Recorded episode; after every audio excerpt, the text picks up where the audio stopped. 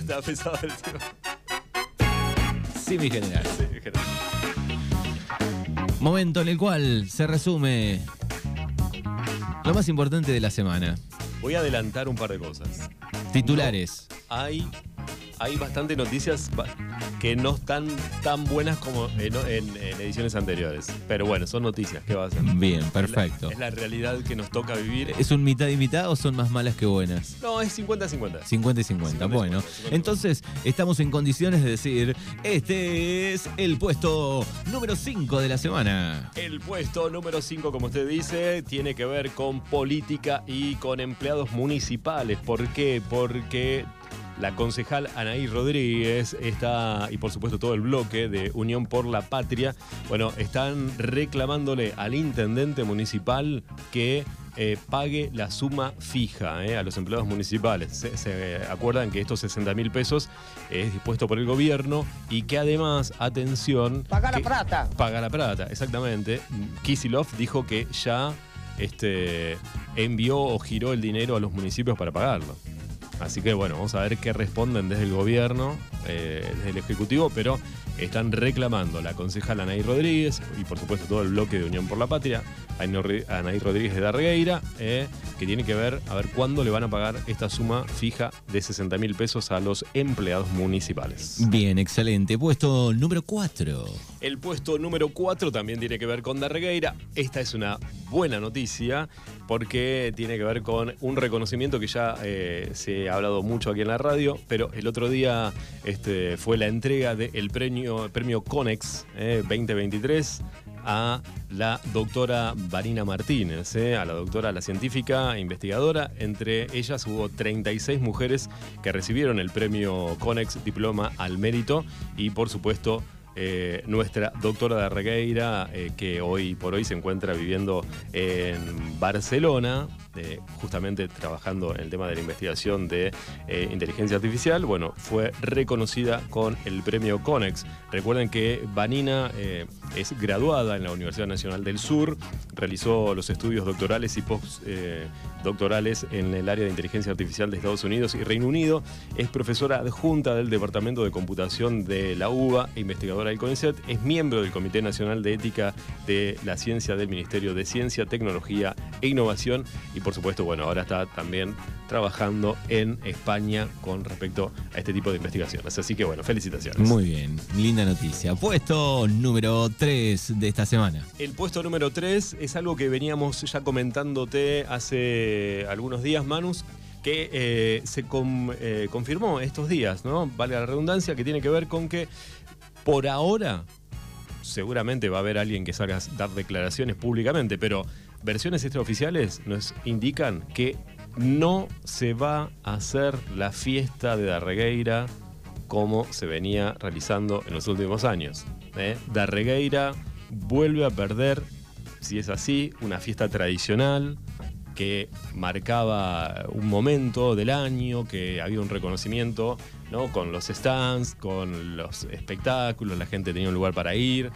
Siempre hablábamos de estas polémicas que se generaban de, che, si la entrada es todo es gratis, me parece que habría que ju- ajustar algunas cosas, cómo se junta el dinero, cómo es el tema de la comisión. Pero bueno, más allá de eso, que seguramente alguien va a salir a dar declaraciones, no tengo que ser yo, obvio, porque nosotros estamos para comunicar, pero la poca información que estamos teniendo de los últimos 10 días es que se confirma hoy, viernes 15 de septiembre, la fiesta de Regueira no se va a realizar. Bien, perfecto. Eh, No habría fondos económicos para hacerla. Exactamente. Y habría internas dentro de la comisión. Es la información que manejo yo. ¿eh? Bueno, muy bien. Eh, sí, ese es un tema, ¿no? Lo, lo económico. Bueno, sucedió, yo lo charlaba una vez con gente de la comisión de, por ejemplo, la fiesta del churro en, en Villa Iris, que un año decidieron empezar a cobrar un mínimo. Tenían un poco de miedo la primera edición que lo, que lo hacían así eh, y no les cambió mucho. Digamos, la gente siguió yendo igual, aportó y de esa forma pueden recaudar tal vez para solventar una parte de, los gastos, ¿no? Eh, yo creo que en eso de que, decís, perdón que por ahí estoy con tos, porque bueno, venía de, de enfermarme esta semana, pero digo, me parece que cuando vos le das todo gratis, eh, se pierde un poco el tema de esta, no sé, me parece la responsabilidad o el tema de las. No digo, no quiero decir seriedad porque no es la palabra, pero me parece que cuando esto, ¿no? Que decía la gente de Villairi que te cuenta vos, eh, de cuando vos le cobrás una entrada, hay una responsabilidad del tipo que va a consumir. Voy yo, pago la entrada, voy, ¿viste? Porque si no, como todo gratis, no se ve el esfuerzo que se hace del otro lado, ¿no? Primero para mantener una comisión, después para realizar una fiesta, después para conseguir los fondos, ¿no? Para que te paguen los espectáculos, porque si te dicen que sí, que te van a dar los fondos, y después porque hay un cambio político, no te llega, como me están diciendo. Es muy difícil solventar esa fiesta, ¿no? O sea, estamos hablando de cualquier espectáculo de la región, ni hablar de cuando empezás a traer de más lejos. Tal cual. Eh, es impagable. Y hay que ver si después esos fondos no solamente son eh, se le sacan a la regueira o se le van a sacar a las otras fiestas también, ¿no? Sí, sí, no sé cómo estarán las demás fiestas, por lo menos dos, dos o tres de las, las que hay en el distrito, cómo estarán desde ese lado, ¿no? El aporte que hace el Estado. Claro, ¿y qué va a pasar con eso, no? O sea, ¿qué va a pasar con esas fiestas? Donde los aportes son mucho más grandes que para la fiesta de Herrera, por ejemplo, ¿no? O sea, cómo se manejan esas, esas comisiones, cómo se manejan esos, esos contratos de, bueno, sí, olvídate, nosotros vamos a aportar para la fiesta y después desaparecen.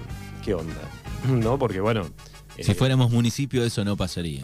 No sé, me parece que hay que tomarlo con más responsabilidad también, ¿no? Me parece que más allá de que a mí me genera un poco de tristeza que no se haga la fiesta del pueblo, eh, seguramente tendrán sus razones y, y obviamente hay que estar dentro de una comisión, me ha tocado estar y sé que las comisiones son difíciles y no es fácil ponerse de acuerdo, más cuando tal vez se junte un grupo y dice, bueno, como vamos a, a ver un cambio de gobierno, vamos a hacer gobierno en el próximo año, vamos a hacer ciertas cosas y después no se cumplen, por lo que me están contando, bueno, me parece que hay que tomarse las cosas con más responsabilidad, por lo menos por la información que yo tengo. Eh, pero bueno, lo que sí es una lástima que no se haga la fiesta. O sea, si esto hoy es lo que me están diciendo, se confirma que no se va a hacer la fiesta, la verdad que, ¿no? Por un lado eso. Y por el otro lado, ya que estamos, el otro día le decía que habíamos hecho una nota con Nito Rodríguez, no le preguntamos, pero bueno, hoy sabiendo esto, eh, Nito en un momento, Nito Rodríguez dijo, bueno, habría que empezar a, pensar en volver a tener esa expo, ¿no? Como se hacía en otro momento.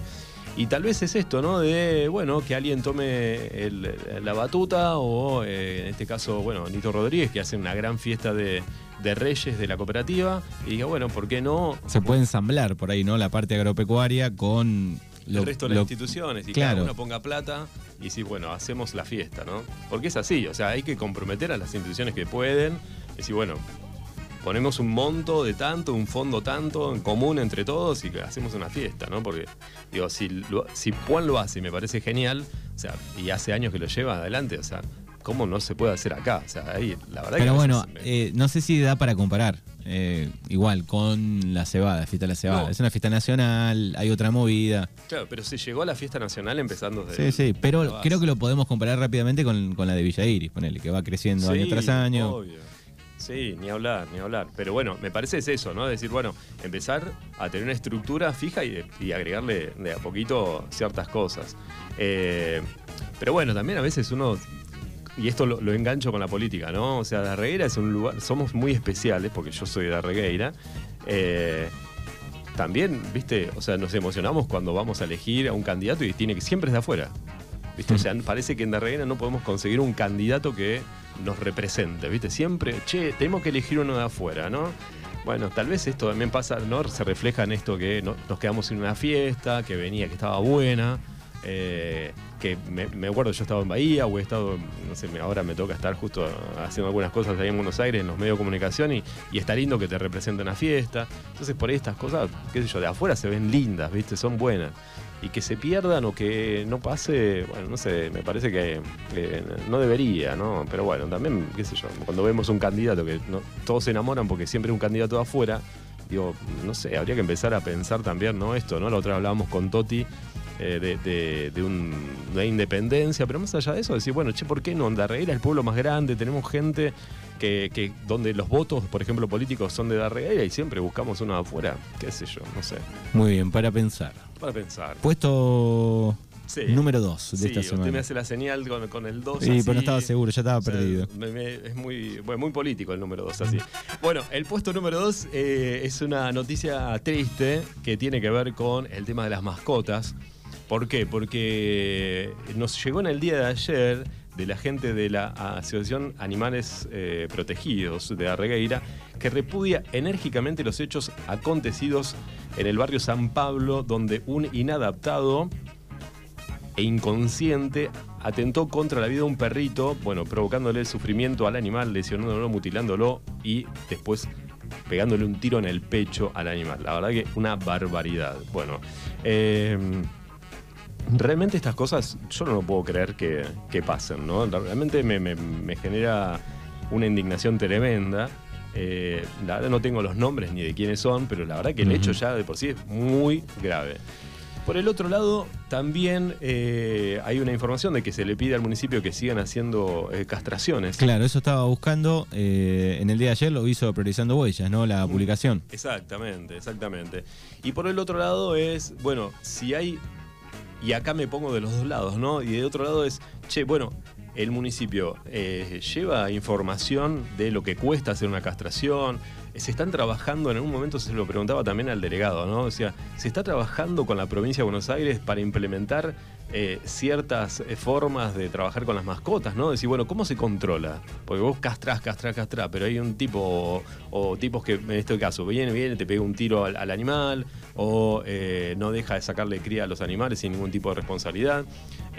¿Cuándo se va a empezar a implementar eso, no? Por ejemplo, lo veíamos en Ushuaia que los caballos ahora son considerados animales sintientes, ¿no? este tipo de aplicaciones de las reglas, ¿Cómo, sé cuántos perros tiene Manuel Martín si no hay un control? Porque eso lo tiene, las leyes están, o sea, las ordenanzas municipales están, los concejales saben de eso. ¿Por qué no se aplican, no? Bueno, para no llegar a, estas barbaridades. Sí, sí, y en, relación a la, superpoblación canina eh, o, felina, la única forma de, seguir controlándolo es eh, sostenerlo en el tiempo, ¿no? Eh, e, ese formato. Sí, Hemos hablado aquí con especialistas a lo largo de este año, el anterior la única forma de controlarlo es eso, donde vos cortás la cadena un par de meses, un tiempo, eh, nada, no lo paras más, otra vez vuelve. Y también eh, eso de mm, la responsabilidad del Estado en dos sentidos, en esto de mantener las castraciones y, y, que vos, que el vecino sepa lo que vale una castración, porque si la tenés que hacer privada sale una plata, ¿eh? castrar un animal, no es barato. Y por el otro lado, es si los concejales tienen esta información y hacen un poco de investigación con otros lugares. Yo he hablado cantidad. Tenía, tenía una columna con un abogado que hacía justamente el tema de los, de los derechos del animal sintiente. Y, hay un montón de legislación sobre eso y que se puede aplicar en la tranquilamente. Decir, bueno, yo quiero saber cuántos animales tiene Coco Birch. A ver, ¿cuántos tenés registrados? Entonces, hacete cargo de eso. ¿Los vacunás, los castrás? Eh, ¿qué, cómo, ¿Cómo es la salud de ese animal? O sea, no puede ser que vos no, yo no sepa como municipio o como gobierno cuántos animales tenés vos. Entonces, por más que castre, castre, castre, si vos no tenés un control y tenés ocho perros en tu casa y ocho perras que siguen teniendo cría, sí, y después hay muchísima irresponsabilidad también de gente que sigue abandonando animales. Pero a, las afueras, todas las semanas vemos publicaciones, cadenas de publicaciones. Aparecieron tres perros abandonados en el molino, aparecieron tres perros abandonados en el Cristo. Eh, todas las semanas, ¿no? En la cuadra donde yo estoy ahora, o sea, pobrecitos. La, verdad que me da lástima porque yo me encantan los animales, tenemos, nosotros tenemos mascotas, son una familia que nos encantan los animales y las tratamos casi como esto de tener casi los hijos de la casa, ¿no? Eh, te duermen, viste, en la cama de al lado, que lloran, que hay un montón de cuestiones. Y ves que eh, salís a la vereda y tenés cuatro o cinco perritos que no sé quiénes los sueltan ni quiénes se hace cargo, ¿viste? Porque Después aparece, viste, los guapos que te dicen, eh, ya el perro lo dejo suelto, papá, hago lo que quiero, viste, porque siempre son esos guapos que son unos tarambanas que después van y le pega un, perro, un tiro al perro.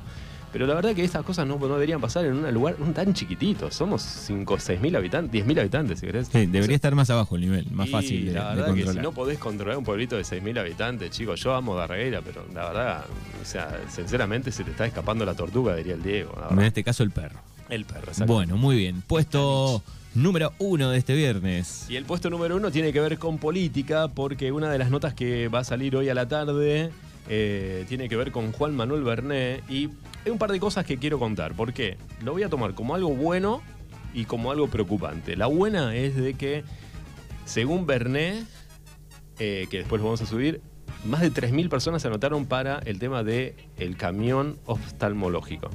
Y los turnos eran hasta 100 personas. Sí, 300 y pico. 300 y pico, exactamente. O sea que estamos hablando de 3.000 a 300. ¿sí? Nos Una gran necesidad. Sí, nos contaba Juan Manuel hoy a la mañana sobre eso. Eh, la verdad que tremendo. Y bueno, nos contaba de la gente que se emocionaba, ¿no? De que recibía el par de anteojos, que se podía atender. Hablamos de los costos de ir a, un tratamiento oftalmológico si no tenés eh, una prepaga o una obra social, ¿eh? ¿no? Los costos que están muy elevados. Hoy a ir a atenderse, estamos hablando que mínimo una consulta debe estar entre 8 y 10 lucas. Eh, ir, a, ver al médico o un oftalmólogo. Digo, no sé qué, algunos médicos están cobrando eso, 8 lucas la, la, consulta. Y por el otro lado, bueno, ¿no? La necesidad, si hay 3.000 anotados, ¿no? Y hay gente que escribió en las redes sociales se enojaba que fue a atender si no tenía turno. No, no, era con turno. O sea, no, no, porque si no, imagínate, si van los 3.000, decir, bueno, yo me quiero atender, es un descontrol. Después hay un par de cosas interesantes que cuenta Juan Manuel, después veremos si de la parte del gobierno los demienten o no. Donde deja, que después vamos a subir la nota, obviamente, la pueden escuchar entera, pues son 10 minutos de nota, no la voy a contar todo acá, pero les da un dato, un par de datos. Por ejemplo, que los camiones eh, podían ser gestionados por el municipio, donde eran muy, pero muy pedidos por los gobiernos, por los otros municipios, y que acá lo pidió un candidato a intendente, si querés, o sea, un vecino más del pueblo, ¿no? Eh, y por otro lado, Barné me adelanta hoy que está haciendo eh, todo el tema de trámites para que el gobierno de la provincia de Buenos Aires le envíe el dinero para pagar los sueldos al municipio y me dice, tal vez el lunes los profesionales de la salud estarían cobrando el sueldo si pueden conseguir ese dinero, ¿no? Eh, bueno, la verdad que por un lado preocupante que eh, los sueldos municipales no estén, ¿no? Y por otro lado, bueno, la verdad que que se gestione me parece bueno, o sea, lo tomo como algo bueno y que, este, bueno, que los profesionales de salud no cobren o que los municipales no, no, no obtengan su bono, la verdad que es preocupante. Más allá de la situación del país, obviamente, por supuesto, pero bueno, la verdad que me, pareció bueno esto de eh, la iniciativa de eh, Lenacom y la iniciativa de, ¿no? que estuvieron entregando tablets eh, de Lenacom también a adultos mayores. Adultos mayores. ¿Vos recibiste la tuya? no, todavía no estoy ahí, estoy en la puerta de, reclamarlo. Eh, y por el otro lado también el tema este de, ¿no? de, que, aparezcan estos camiones de la salud, que en un momento había llegado el tren, eh, me acuerdo hace mucho tiempo, no me acuerdo en qué época había llegado el tren de, la salud también, creo que Carrillo me parece que estaba... Pediatra, ¿no? Era para los niños. Claro, y también creo que había, no sé si no había algo oftalmológico y bueno, la verdad que estuvo bueno. Pero nada, se anotaron 3.000 personas y solamente había turnos para 300, que igual es un montón. O sea, 100 personas por día es un montonazo. No hay que atender 100 personas por día. Sí, sí, la verdad que sí. Bueno, así que se celebra por un lado y la otra queda como ahí. Y vamos a ver, ojalá que sea una buena noticia, ojalá que, el gobierno consiga el dinero para pagar los sueldos la semana que viene y el mes que viene y que no, porque la verdad que más allá de este, lo que haya pasado con las elecciones y que se siguen las campañas políticas, eh, que no paguen, paguen siempre los que están abajo, ¿no?